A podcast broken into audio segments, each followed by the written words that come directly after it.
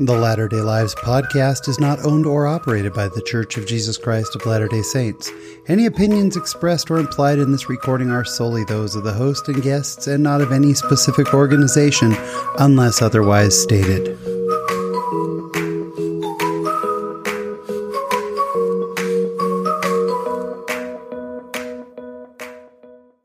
Friends. Welcome to episode 132 of the Latter day Lives podcast.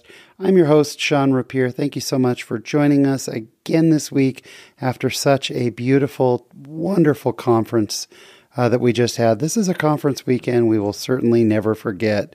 And I just, I feel so uplifted and so happy. And we appreciate you joining us again this week. Before we jump into the conversation, I do want to thank our reviewers. Uh, we had two new reviews on Apple Podcasts. Uh, Lynette Shepard, who was our guest last week, thank you, Lynette, as well as the user uh, name is Stephanie's nickname. Thank you so much for your five star reviews and all of your kind words.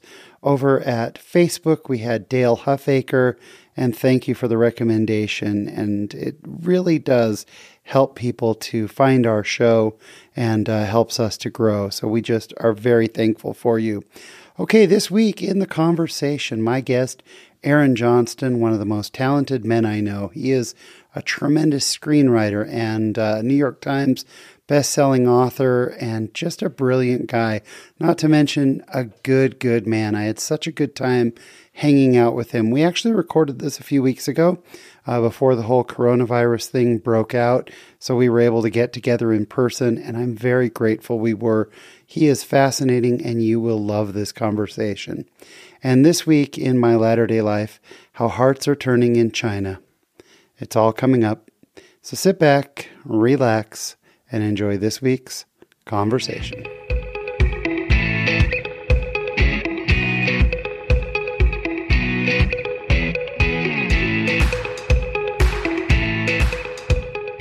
And today, here in the Latter day Live studios, we have the honor of having a New York Times best-selling author, as well as writer of all kinds of other good stuff, filmmaker, producer, creative director. I mean, you've got more titles than almost anyone who's sat in that chair.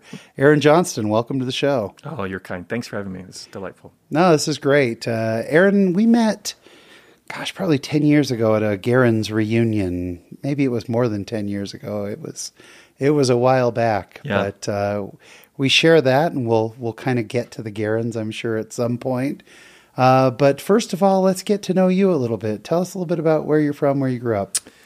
Yeah, so I'm from the South, um, or at least that's where I call home. My dad was, uh, when I was really young, my dad was in the military. We were kind of all over the place. But when my dad left the service, we kind of settled in Alabama. So my elementary and middle school years were in Alabama, northern Alabama, Yeah. cotton country, way out in the boonies, Elkmont, Alabama. Uh, I actually recently went went back there for the first time in a, really, really long time. But anyway, uh, then we then we were in North Carolina, and my parents have been there ever since. So that's kind of where where I call home. Wow, yeah, very very different from Utah. Very different from Utah. You live in fact, Utah now. I do. I, I live in Utah now. Yeah, we've been here about three years, and we love it. Yeah, and were you raised in the church? Uh, so my parents are converts to the church. So they joined the church when I was about four years old.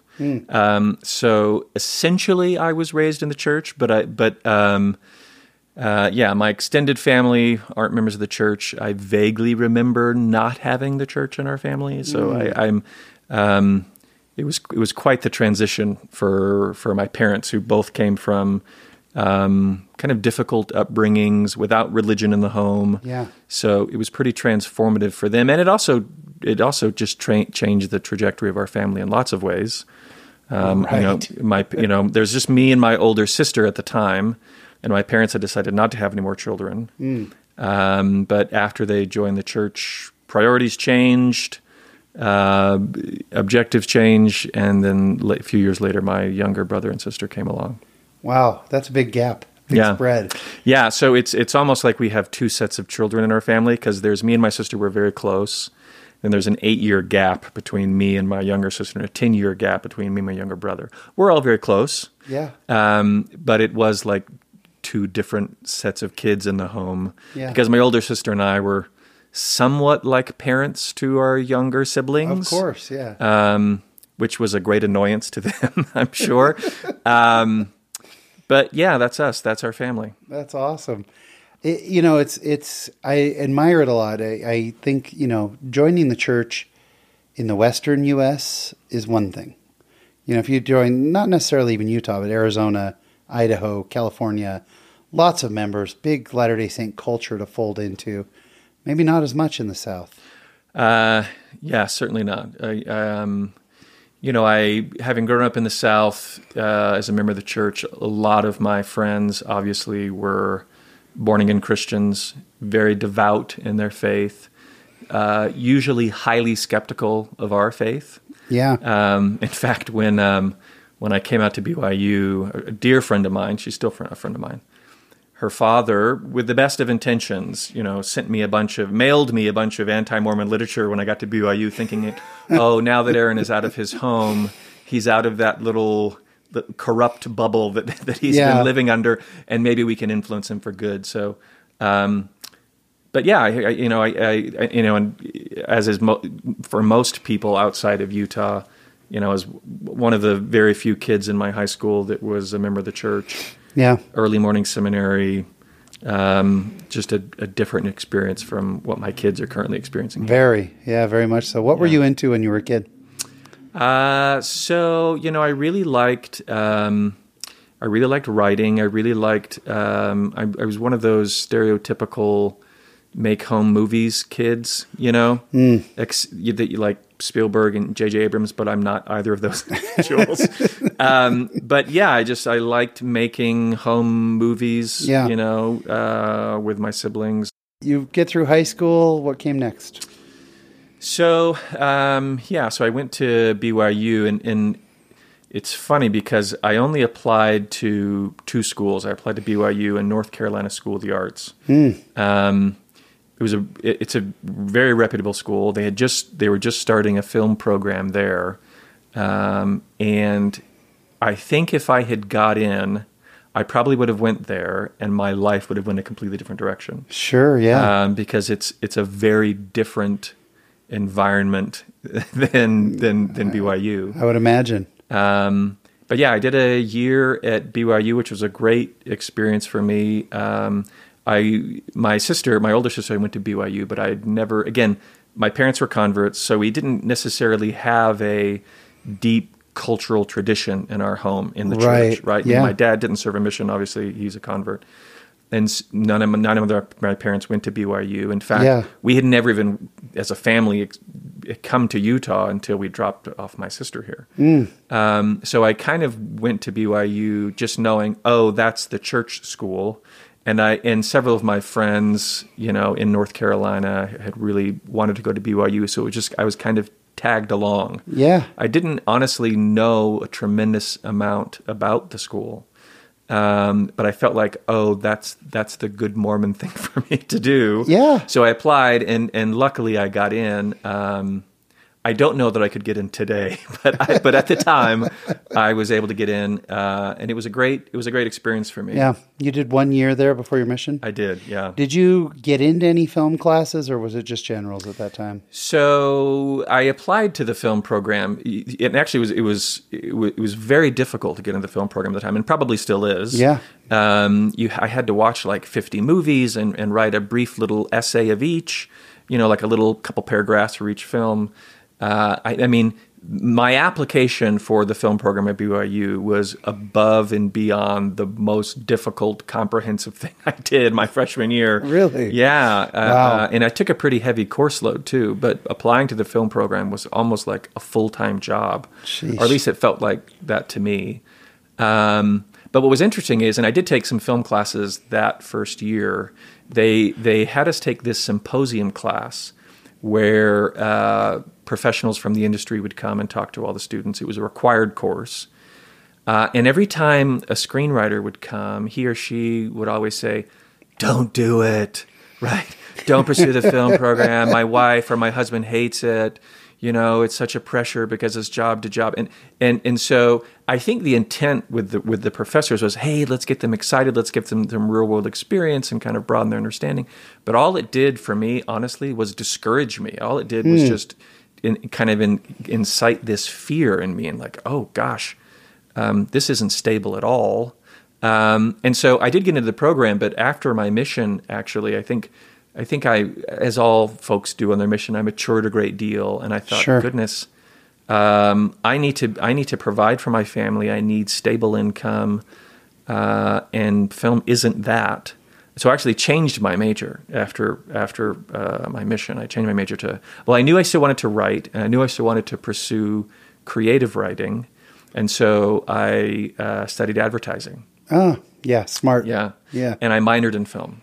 Yeah, and advertising, they've got a great advertising program. We've had a couple guests come through who have been through that program at BYU. Yeah, it's a phenomenal program. It wasn't that when I was there. In fact, the ad lab wasn't birthed until a couple years after I left. Yeah. So the the the, the program there it really wasn't a creatively driven program. It was very account driven um, or market research driven, which is all very dry to me. Yeah, sure. Um, but I kind of muscled my way through that and build a pathetically uncreative portfolio that I, that I was able to use to get a really really good internship um, in New York, and that's really how I got into the industry. Before we get into that part, where did you serve your mission? I served in Venezuela. Oh, wow. the Valencia, Venezuela mission. It's uh, it's the North Americans aren't even called to that mission anymore. Yeah. In fact, even non-Venezuelans aren't called to the mission. We had a fair share of, of missionaries Mm. from Colombia or Bolivia or other Latin American countries. Yeah. Uh, but now, just because of the uh, the political unrest there, the social and the economic Yeah. instability there, How heartbreaking is it to see what's happened to oh, it's, Venezuela? it's been awful. You know, I mean, Devastating. Yeah, because uh, you know a mission when you when you're amongst people, you very and particularly when you're teaching the gospel of Jesus Christ, and you see how the the church and the joy of the gospel can transform their lives. You develop this deep love for them, and as a result, a love for their culture. Right. Um, and um, yeah, it's just heartbreaking to see what that country has endured. you come home, you you're doing this advertising track. Yeah. Tell us about the internship you got in New York. So I interned at an agency called Ogilvy and Mather in in, in New York. Holy cow! I like that you drop that as if it's not a big deal. I mean, well, most people don't know it, aren't familiar with the agency. but, yeah, I um, mean David Ogilvy. yeah. In fact, I was probably- I was there uh, during my internship. David Ogilvy passed away. Really? um, and they had this this moment where uh, they had this bagpiper kind of walk through the halls of the agency, and everyone stood, and we kind of paid our respects to David Ogilvy, who was just you know an icon, if not the icon. You know, I, the I, I don't know advertising, and I know David Ogilvy, and Yeah. and and I believe that I mean he kind of revolutionized, not kind of he revolutionized advertising. He did.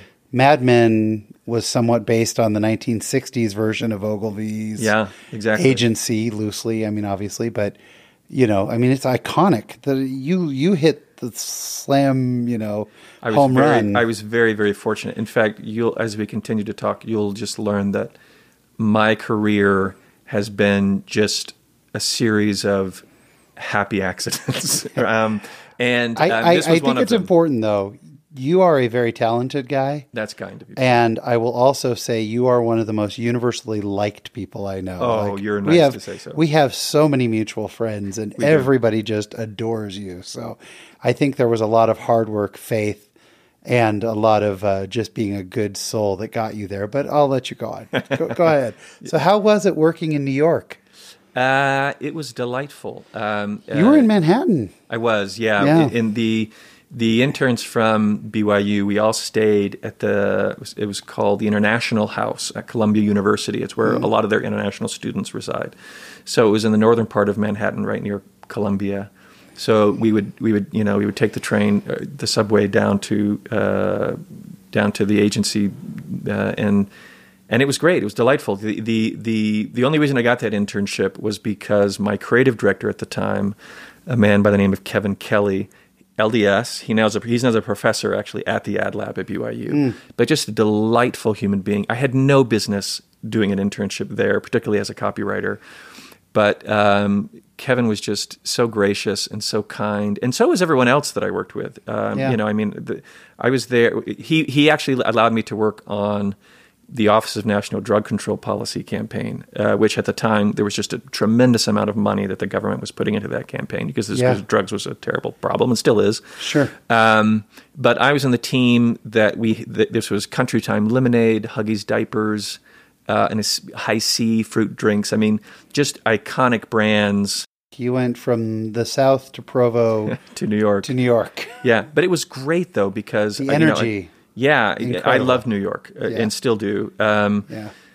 because I'd work at the agency, and and I had nothing to go home to. I was just at the at the international house, and so I, you know it was a room. It was like three square feet, right? um, and so I would just go to shows at night, you know, and and because I was a student, I kind of discovered, oh, if you actually go to Blue Man Group and you agree to clean up afterwards and agree to pass out, um, um, you know, the the playbill when people show up, you can see the show for free. So I did that with so many shows. I would go to all these off off Broadway productions and I'd pass out the playbills and I'd help seat people.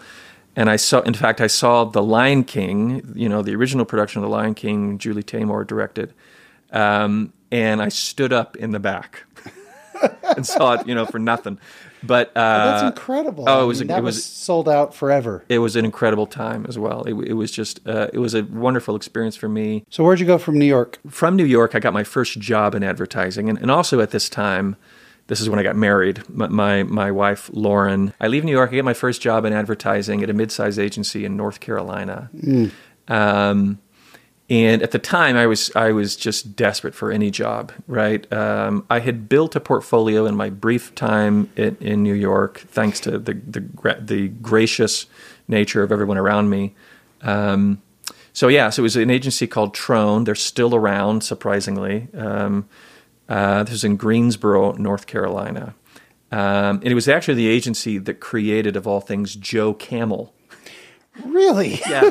so this was this was before I got there. Um, For our younger audience, that's uh, Camel cigarettes. Camel cigarettes. Yeah. So so Greensboro is very close to uh, Winston Salem, North Carolina, which Yeah. is home to RJR Nabisco, which produces Winston cigarettes, Salem cigarettes, uh, Camel cigarettes. Uh, so North Carolina is tobacco country. Yeah. And when I interviewed, I learned this about the agency, and my creative director at the time, he was from New York. Uh, he assured me, he's like, look, we have this dark history here of having done tobacco, but I, I assure you, we'll never do tobacco again. He knew I was LDS Yeah. because that had come up in the interview. Um, and he said, you, you can rest assured that you'll never have to do anything for which you don't feel comfortable here. And I was like, awesome, I'm on board. But it was interesting to work with folks, you know, who had been subpoenaed by Congress to testify about Joe Camel Yeah. because, you know, there was this, for, again, for the younger audience, there was there was this belief that Joe Camel had been created to target uh, to minors. Yeah. He's right? a cartoon and he was cool. Yeah, so I yeah, so I worked at this agency, um, and it was a great learning experience. It was, uh, I mean, I, I mean, having I was a nobody. I was a junior copywriter, and so I got all the dregs of the agency. Right, my very first account was a, an animal pharmaceutical account. So basically, a veterinarian pharmaceutical. account. Wow. So it was drugs for horses with these awful, terrible horse diseases, or it was, in fact, I think the first product I, I worked on was it was a liquid bandage for cat wounds. Oh so, my gosh. So, so they're like Johnston. They're like, you know, it- like, hey, here's your first assignment, and they gave me this binder that was full of photos of cat wounds. I mean, and, and so I told Lauren at the time. I'm like, oh, Oh, my goodness, it so can it can only go up from here. Oh, that it is did, and it so did. funny. um, but uh, it, it was it was a good experience, and I had a, I, I did I did some fun things. How long there. were you there? I was there three years. Yeah.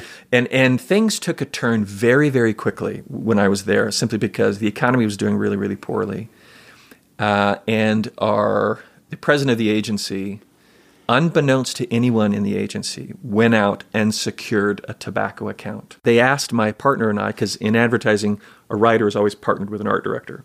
Um, very gifted des- art director designer that I was that I was working with.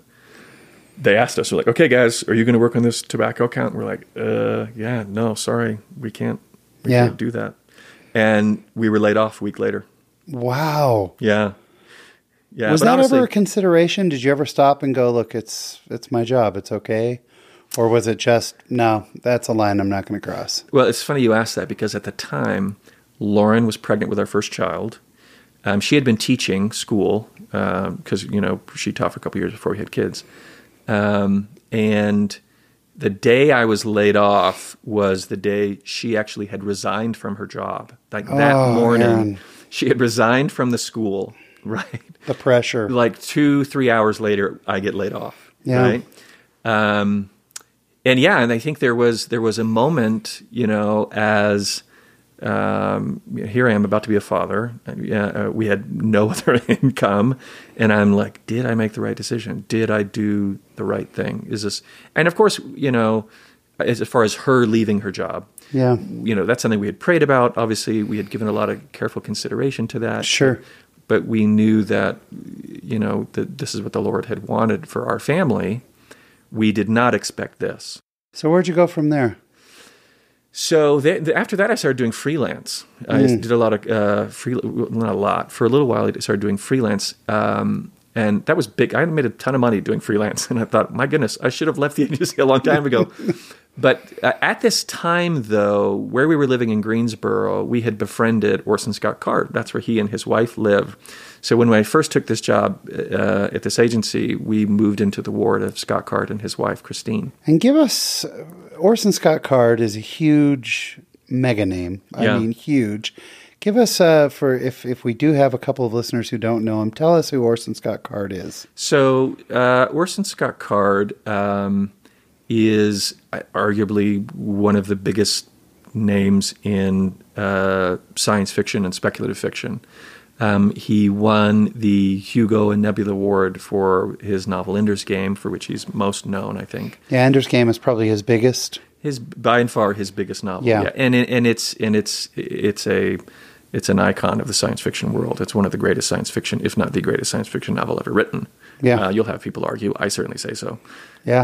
Um, and and so and, and Scott's a very prolific writer as well. You know, he the very next year again he won the Hugo and the Nebula Award, which are like the Oscars and the other Oscars in in the science fiction world Yeah. for his sequel to Ender's Game, which is called Speaker for the Dead. Um, and um, he's just both in and outside of the church. He's he's just yeah, very active guy. very active uh, in in the church. Uh, Were you a sci-fi fan before you met Scott? Um, I was a sci-fi fan in the cultural sense. I, I um, movies, TV shows, and whatnot. You know, I didn't read a lot of sci-fi growing up. Yeah. Um, I read some. You know, I had read Ender's Game certainly. Um, but yeah, I, and I and I actually don't even read a lot of science fiction today. I read some, but I mostly read thrillers and mysteries. Um, Yeah. Um, so I knew, obviously I knew who Orson Scott Card was because I did read a lot when I was a kid, Right. Um, and still do. Um, and so yeah, it always kind of. So you met in your Scott. ward. How how does that lead to you guys working together? So it was interesting. Scott Scott studied theater at BYU um, and uh, wanted to be a playwright, um, and actually wrote a, a, a lot of productions that were performed at BYU while he was a student there. He became very well known as a playwright while he was at BYU, but he quickly learned after his college experience that it's very hard to be, it's very hard to make a living as a playwright. And so that's how he got into novels. So his first love is theater. And when he met me and Lauren and learned that we had been in the Garens and that we had done some theatrical productions at BYU, um, he said, "Oh, we need to put on show. We need, you know, I think at the time he was the stake cultural arts director or, or something, right? That's pretty good. If Yeah. Orson Scott Card is your stake cultural arts guy, that's all right. And so we did. This was kind of our outlet for Lauren and me. Before we had kids, we did a lot of shows that Scott directed. So I knew Scott as a theater director, um, working with actors before I knew him. Yeah. Uh, before he and I did anything together, and um, eventually he learned that I was. Um, we got to know each other very well, obviously, as you do in a theater community. sure. and he knew that I had studied um, screenwriting minored in film at BYU. And one day he says to me, he's like, "Hey, you know." There's this script that some folks in LA wrote based on a short story of mine. The, sc- the screenwriter it needs a rewrite. The screenwriter is unavailable because he's doing something else. You interested in taking a crack at this? Right? And I'm like, um, yeah, I think Yeah, I, can, I think I I think could I'll take a take a, swing. stab at it. um, so I did a so I did a a um, a rewrite of a script of his. It's, based on a short story called Dog Walker. It's probably, ironically, my least favorite Scott Card piece. I mean, How it's funny. brilliant. So I did that, and um, and then we've worked ever together ever since. So, talk about that working relationship because there are so many books that are Orson Scott Card with Aaron Johnston. Yeah. How how's your collaboration? How does that work? Well, it's it's evolved, and it's we've done a number of different things. How many together. books have you guys done? we've done? Six books together. Incredible. and we have four more that we're contracted to do uh, um, that they're still coming out that need to be written or they're in the process of being written. Um, so at the time, after I got laid off from this agency, it was the it was the best thing that could have happened to me because Scott Card c- came to me and said, and again, we knew each other really well at this point, and said, "Hey, uh, my novel Ender's Game is under development in it, with Warner Brothers. It's been optioned. Wolfgang Petersen is the director, is attached to direct it. I would like to hire you to go out to LA and represent, to be part of my film development company and represent me there." And I said, "What?" What what a dream. I I mean, Um, Yeah. wow. It was, it was, but and yet, even though it was a dream offer for us, it still Lauren and I still thought hard and prayed about this for a month before we actually accepted the position because I didn't feel necessarily competent enough to do what he was asking. I'm mm, like, okay, interesting. You know, I've been doing advertising for the past couple years. Yeah, I was a film minor, but am I? I guess I I loved and respected Scott and, and Christine so much. I didn't want to ruin things for them. Right. Right. I didn't want to mess this up. But eventually, we had prayed about it. Um, we went to temple about this, and we decided to do it. And so we moved to LA. We were we were there for three years, and we saw. While I was there, I wrote a whole bunch of scripts, uh, many of which were based on Scott Card properties Yeah. the, the, the, the idea was okay when Ender Game when Ender Game goes, there's going to be an interest likely in other Orson Scott Card properties, Yeah. and so can we get ahead of that interest? Um, so I I adapted a series of of his properties, some lesser known properties of his. uh, Um, uh, as well as some some more known properties. Um, and then Ender's Game went into turnaround. I mean, I could talk about I could talk about this Ender's Game experience for days, but I won't. Suffice it to say that Warner Brothers made a bunch of missteps in who they hired to write the script. Uh, and so I probably read, goodness, 15 different drafts of Ender's Game with a series of folks who were brought in who who desperately wanted to script write a script about anything other than Ender's Game. So we would get these, we, you know, and this is a beloved novel, That's right? got to be so hard to see. It was. It was. It was. It was a, an excruciating experience, and it was. It was painful because a. I love Scott. B. I love the property, and C. I knew the potential that it had uh, on the big screen. And so to have all these writers come in and want to write something other than Ender's Game, and also in, to, in their defense, Ender's Game is a really hard book to to adapt because um, I don't know if you're familiar with the book, but much of it is, Yeah. is written in in Ender's head, right? And so Yeah. there's there's a lot of uh, first person narrative from from the perspective of Ender that you just can't capture. Or if you Right. did capture it in film, it would be in voiceover, which is just a, Yeah. a universally hated um, tactic in, Sure. in filmmaking. It's just not it's just not a technique that Doesn't come across. Yeah. right doesn't really. So anyway, so it's a very very hard novel to to adapt. Sounds like it wasn't the most satisfying So you know, release overall. That's fair. Yeah. And, and and there's a long history of what happened in between because Wolfgang W- Petersen left and, and another director was brought on after the film went in turnaround. I mean, we thought for a while that that Ender's Game would never get made. And this is what I've learned: the instant you become involved in uh, a project for which you feel impassioned about, and particularly if you're involved as a writer, um, serious compromises begin. Right? Because you have this Got to be so hard, you- though. It, it, it, it is. You have this expectation, and, and you have in your mind an understanding of the potential of the property, but instantly you have to compromise. And then there was, at the time, there was some swirling controversy about Scott all of a sudden in the Hollywood community. Yeah, You know, that he's a member of the church and he stood by the church and everything. And Yeah, so this is around the time of Prop 8. Uh, you know, the church was very vocal at Yeah. the time, and, and, the, and, and the church was encouraging uh, members of the church in that community to be vocal as well and to participate in, Right. in protecting um, traditional marriage. And a lot of very good, faithful Mormons followed that counsel yep. and were very vocal about uh, supporting traditional marriage, and it was catastrophic to their careers. yeah. Uh, and Scott Card was, I would say, is probably the biggest casualty of that. Uh, he's the one I know most. Yeah, Yeah. uh, and it, it and it hit at the worst possible time. You know, he and I were also at the time we had signed a deal for DC Comics. We were doing a uh, we were going to do a new Superman series. Um, it was a digital only s- series that um, DC was in, in, investing in some pretty well known authors. Uh, and Scott and I had already done some comics at the time. Um, and that whole thing fell apart. You know, and, and, and here I Su- Superman is just a hero of mine. Yeah. And I grew up on comic books, and so so for me, this was the golden goose to work on Superman. Um, and we actually wrote several several issues.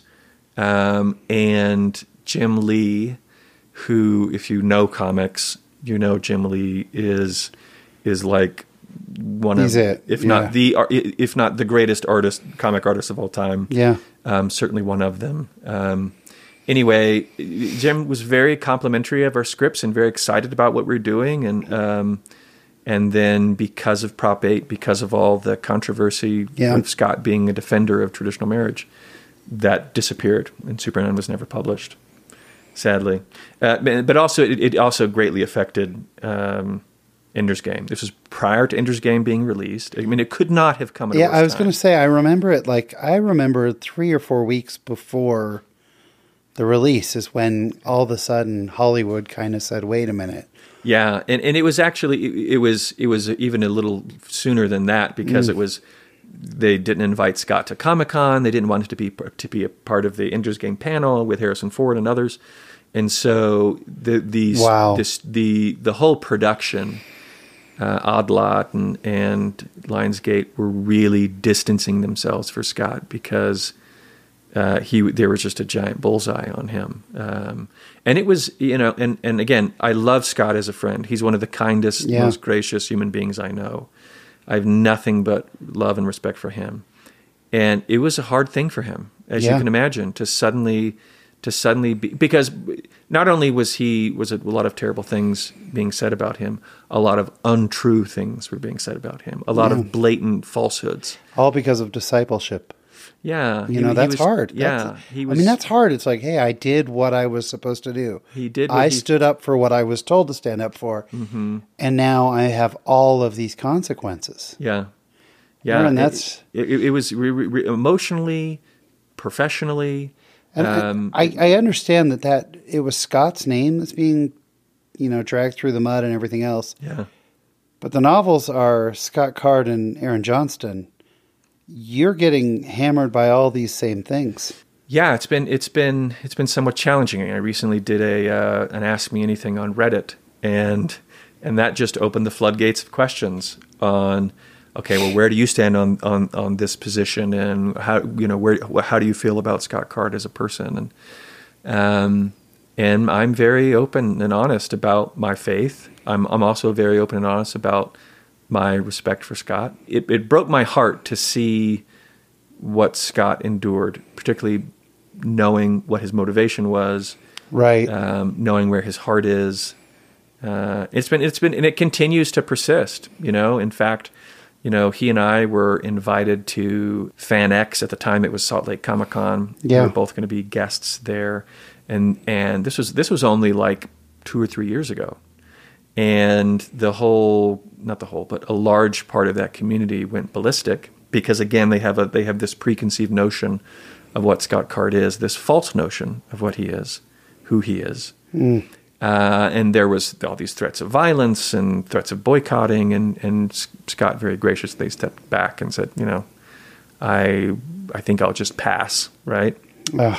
And and the and the con. Aaron, what a shame. Yeah, yeah, really, and and and and it wasn't even out of solidarity. The con actually disinvited me after that. You know, they asked me not to come, um, which was fine.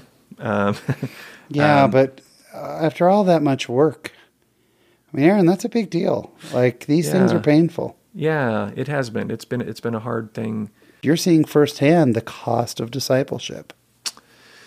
Yeah, and, and again, I I don't want to suggest that that I've been a casualty of this more than Scott has, because he certainly has taken Sure. the brunt of this. Yeah, Um, but, I don't. has wa- it but has I been also wouldn't. interesting. I wouldn't short sell. Again, you're tied. I mean, Yeah.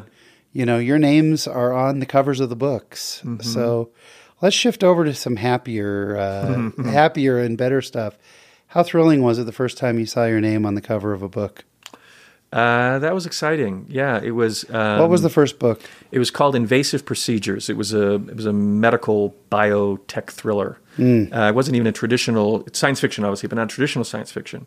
And uh, I read the short story. It's actually the short story is written um, as like a series of journal entries. Um, and so Hmm. It, it so it has a, it has a kind of an atypical stru- Yeah. structure to it.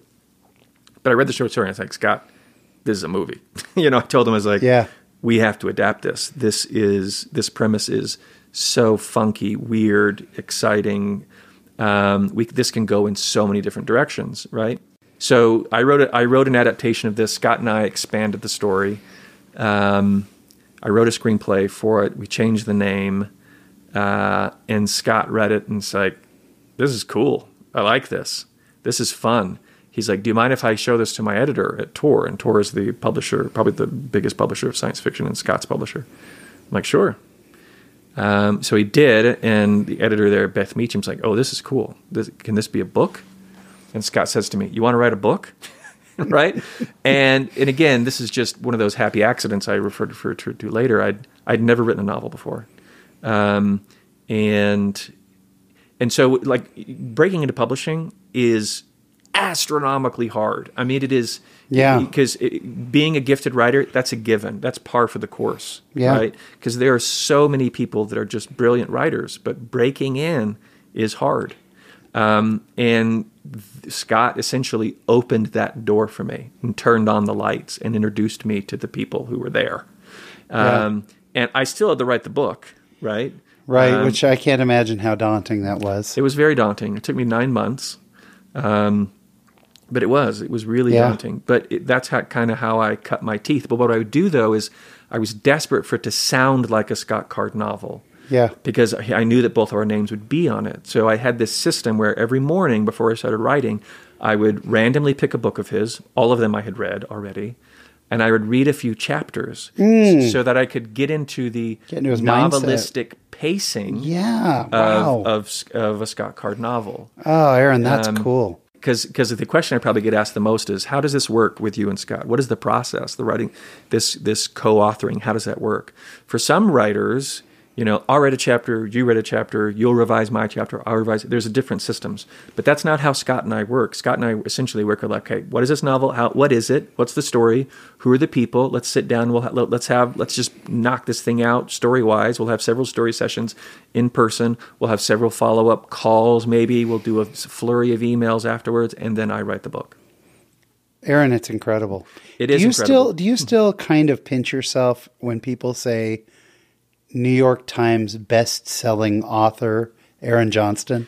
Uh, so you know, I, the caveat is the reason why I'm a New York Times best-selling author is because I had the incredible fortune of playing in a sandbox that had already been created, for which there was a massive uh, fan base. Yeah, that's right? Um, really humble though. I mean, that's very humble of you, but you wrote the books. I did. I did. And so, you know, it's awesome. I just It- think it's so neat. Like, v- how many people can say that? How many people can say They are a published New York Times best-selling author. It's incredible. It was, yeah. I, I, it's been, it's been a wonderful journey, and I, I feel so grateful to Scott. It's that awesome. he, that he would trust me to bring me along and let me. And there's more to come. world. There's more to come. Yeah. All right, two more things I want to make sure we hit on. First of all, let's talk about Extinct. Sure. How did Extinct come about? So uh, when I was in when I was at BYU, um, I was in a small little student film called The Last Good War, which was uh, a World War II film directed by Ryan Little.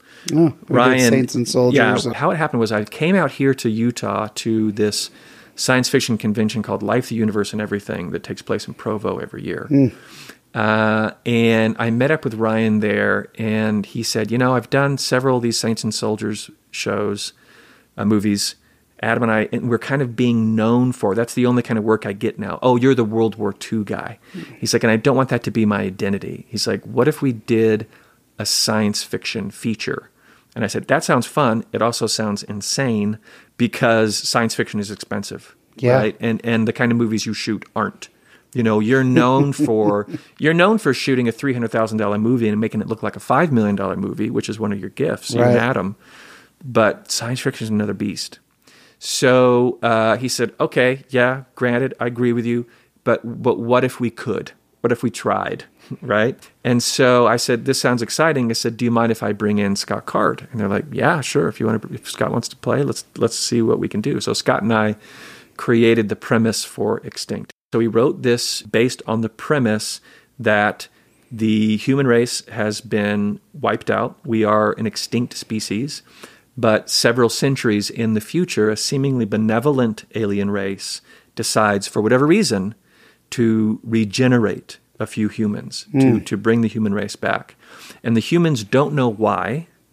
And for some reason, they also still have their memories from their original life on Earth, because these aren't these these aren't new creatures. These these were these were humans that were alive during the during the war that led to the uh, the annihilation of the human race. They don't know each other, and they don't know why they're here. Um, so we thought that a very fun premise. Yeah. Um, Great. And Scott Swafford, who was the um, at the time who was the content director, content uh, director at BYU TV, good friends with Adam Abel, the producer, said they had lunch one day. He's like, "Hey, what are you guys working on?" Oh, we're doing this feature film with Aaron Johnston and Orson Scott Card. It's a science fiction thing. And he said, "Oh, that sounds interesting." He's like, "You know, we're looking to retire Granite Flats, which was kind of their their first scripted dramatic series on BYU TV, and we're looking for a new entity." He's like, Scott said, "Do you think this could be a TV show?" And so Adam feverishly comes back to me and is like, "Aaron, could we do Extinct as a TV show?" And I said, "Absolutely not." Said, "Of course not. We can't do this as a TV show. We've structured it as a feature. We've made a beginning, middle, and end. But TV, by definition, is a beginning and a middle and a middle and a middle and a middle That's that goes serial, on this long. yeah. It's a serialized, and so that's not what the show is. That's not what well, it's not what the idea is." And he said, "Okay, yeah, agreed. But could it be? What would we if it was a TV show? How would we alter it?" I said, well, we would alter it dramatically. And so, you know, I called up Scott and we had a few calls. We talked about the story and we, uh, and then we went back to Scott Swafford. I think actually we, this was like a series, I think it was like three days from, from the moment we, we, we basically scrapped everything we had done for the feature except for the basic premise. How was it uh, working on it? You worked. You worked on the show as well. I did, yeah. So I actually wrote all the episodes Yeah. of the show. So it was it was um, it was probably professionally the highlight of my career. I think you know I had seen worlds that I had helped create come to fruition on paper and in the minds of readers, Yeah. but I had never seen something I created physically take shape in front of my eyes. So, are you thinking that Extinct might take on life somewhere else, or is that over and done? So, In your mind. so we did sign a three book deal with our publisher for Extinct. So Extinct will be a trilogy of novels. Right on. So we'll we'll finish that story in novels. Total shift now. Mm-hmm. Total shift. What a month ago, month and a half ago, whatever it was. I'm sitting there on my phone. Suddenly, a message from the church pops up. Hey, there's a whole new app. There's an exciting app, uh, Yeah. the Gospel Living app. It's different than anything we've ever had. Suddenly, Resources O Plenty pops up. Tell us about what you're doing now. So it's funny because about two years ago, my son was in this is kind of the genesis. My son was in a terrible bike accident where he ruptured his liver, Oh, uh, and it was life threatening. He had to be life flighted to uh, Primary Children's Hospital. Gosh, it was a scary. terrifying ordeal. The the scariest thing that's ever happened to our family. We thought Yeah. we might lose our son. Um, but at the time, you know, I was I was uh, independent. I was a novelist. I you know I was writing other things, uh, but we had like Obamacare insurance, which we thought was great. We certainly paid out the nose for it. Um, but that experience, I mean, I think in the end, I think Jake, that's my son, the medical bills beyond our deductible, I think it was like a twenty, twenty-five thousand dollar unexpected expense for us. Um, and Lauren and I were like, "Wow, it'd be really nice to have good insurance." yeah.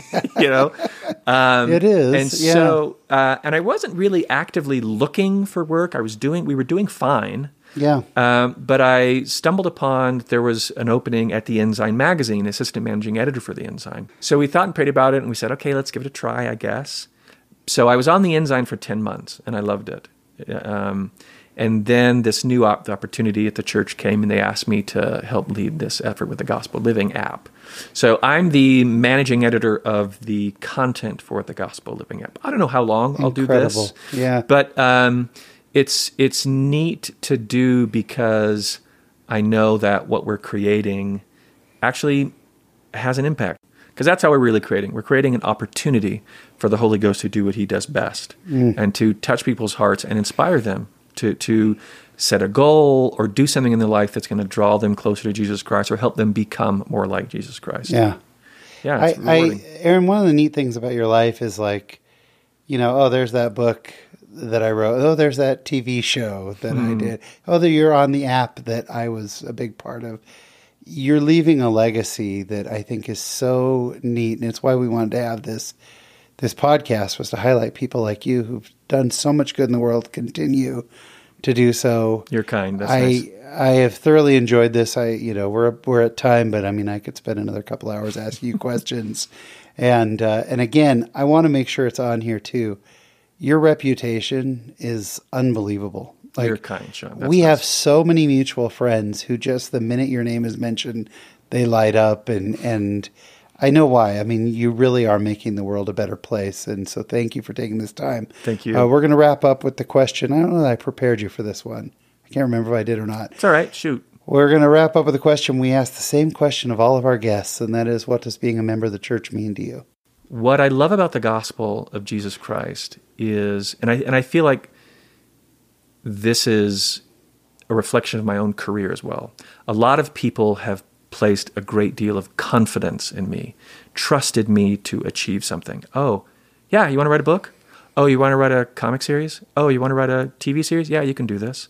Right? Even even if I didn't have that own confidence in myself, I feel like other talented, gracious people have had that confidence in me, and that's what has defined all of my success. People trusting me, you know, handing me something that I maybe didn't necessarily deserve to have, but giving it to me and believing that I could create something wonderful with that. Hmm. To me, that's the gospel of Jesus Christ. I mean, I, I, I think about God has entrusted us with things that we may not necessarily feel like we deserve, but He has all this tremendous confidence in us that we can create something glorious and beautiful and wonderful um, with His careful guidance and participation.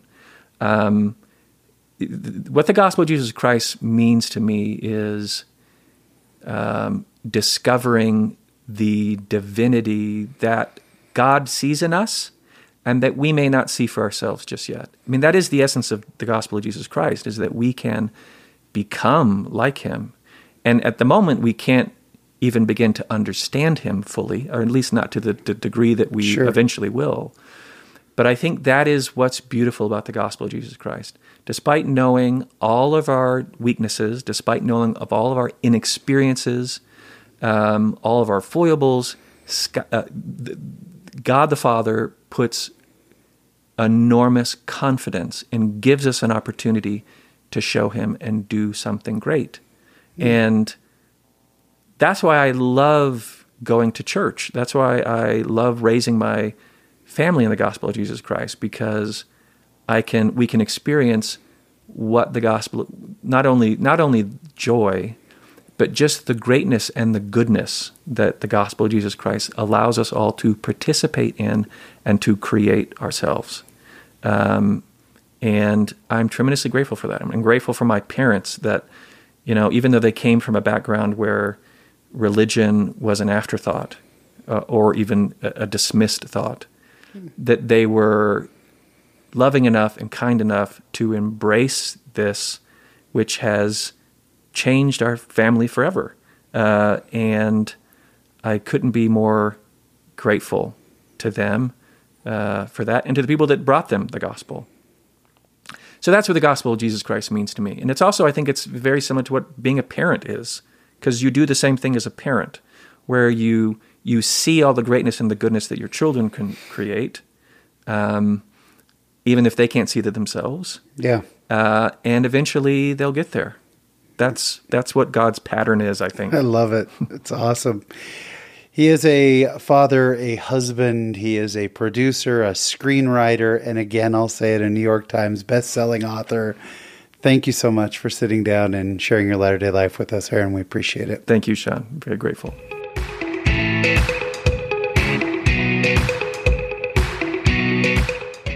And my special thanks to my friend Aaron Johnston. I'm so grateful for Aaron, and he's such a talented, amazing guy and such a humble, good man as well. Aaron, thank you so much. Uh, this week in my latter day life, I'm assuming it looked like a lot of people's latter day lives. I'm so grateful for the uh, responders and, and the front line, as we're calling them, the people who are essential, who are out there working. And please just Stay safe. We are all praying for you. But I have been home and I've been home a ton. And this is for a guy who's on an airplane every week. This has really been a long time at home. There are parts of it I've loved and parts of it that have been tricky. And one of the things is I, I tend to look at news a lot. I like to read news and different articles and, and try to figure things out. And there have been so many conflicting uh, news pieces and spokespeople about what's happening, and it's been confusing. And then we sat down for conference this past weekend. And on Saturday morning, we turned on our television, and as we watched, and the prophet stood up and began to speak, I started to cry. And I couldn't figure out why I was so emotional. He wasn't saying anything incredible yet. but I finally realized it was just that he was speaking truth. And with so much conflict out there, to hear pure, unvarnished truth was just beautiful. And then I began devouring conference with my family, as I know you did. And it was so motivating and uplifting and inspiring. I just felt like we needed every word of it. And then it came to an end, and the prophet stood uh, to announce what temples were going to be coming. And I mean, it was so exciting to hear uh, the United Arab Emirates was getting a temple, and in the Congo, I mean, this was all just mind blowing to me. But when the prophet announced that there was going to be a temple in Shanghai, China, I began to sob. I just began to cry and cry. And a little bit of a point of reference uh, I've been to China maybe 10 or 12 times throughout the course of my career into mainland China. And twice I've been to Shanghai, and such a beautiful city. And I'll never forget the first time I was there. I was in Shanghai on business with Jason Bringhurst, who has been a guest on this show. He is the author of the blog uh, Rocky Mountain Sunshine, such a great blog. And uh, he and I were there on business over a weekend, and we were walking back to our hotel. And there was a kind of a blockade there. We had to go a different route and it was because there were some limousines coming through. And we found out later that those limousines were the president of France at the time was visiting Shanghai and was having meetings and was speaking while he was there. And uh, we got back to our hotel and wanted to see news about it, kind of understand what was happening. And we turned on CNN International. And of course, if you've been to other countries, you've seen CNN International. It's not just for one country, it covers all different countries, and then they broadcast it all around the world. So we were watching CNN International, and the story came on. They said that today the president of France was in Shanghai, and he really praised the Chinese government for this, that, and the other. However, he condemned them for, and boom, our screen went black. And for, I don't know, 30 seconds, a minute, that screen was black. And when it came back up, it was a totally different story. They had blacked out any negative words about the Chinese government. And I remember looking at Jason, and Jason looked at me like, What just happened? We're so used to living in a country that you can say what you want to say and there's freedom of speech. And I remember just thinking, the church will never really thrive here.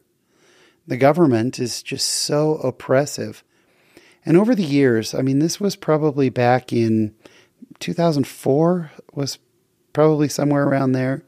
And over the past many years, China has really changed and developed. And I've gone to church in China many times. You can go to church, but it's very, very small meetings and it's very, very different. And I just thought, I don't see a path for the church to take off here. And even though this is going to be a very different temple, and even though it's going to be just for local people and maybe just for a short amount of time, to hear our prophet announce that there will be temple work done in Shanghai, China, it absolutely blows me away. And it's the greatest thing. And the church is rolling forward. And to hear that it's going into parts of the world that we just never thought possible. The Lord knows how this is all going to end. And it was so inspiring in a time that I feel pretty powerless sitting in my house to know that this word is moving forward and the work is going forward. And the Lord knows how it will end. He has not forgotten us. He knows His church, He knows His people, and He will keep it moving. And this will eventually pass. And I just pray that someday I will get to do a temple session in China, out in the open, and how wonderful that day will be. And I'm just as excited for people in Syracuse, uh, Utah, to get theirs. All these temples and to hear the statistics, what a blessing! And it just made me redouble my efforts. Uh, that that eventually, when it all opens again, I'm sure you're doing the same. I can't wait to go to the temple. I can't wait to do all these good things. What a blessing this conference was. And that's what's happening this week in my latter day life. Thank you so much for tuning in this week and every week. We sure appreciate it. While we're in lockdown, if you can think of someone who's desperate for good content, uh, we would love it if you would uh, share this with them. That would be just great. If you want to reach out to me directly, I can be reached at Sean at latterdaylives.com. Uh, we're also on Facebook and Instagram. Love to have you follow us there. Well, that's about it for this week. So until we meet again, there is a great, big, beautiful world out there. or so they tell me. I think it'll be waiting for us later. And when it is, we'll go be in it, just not of it. Thanks for listening.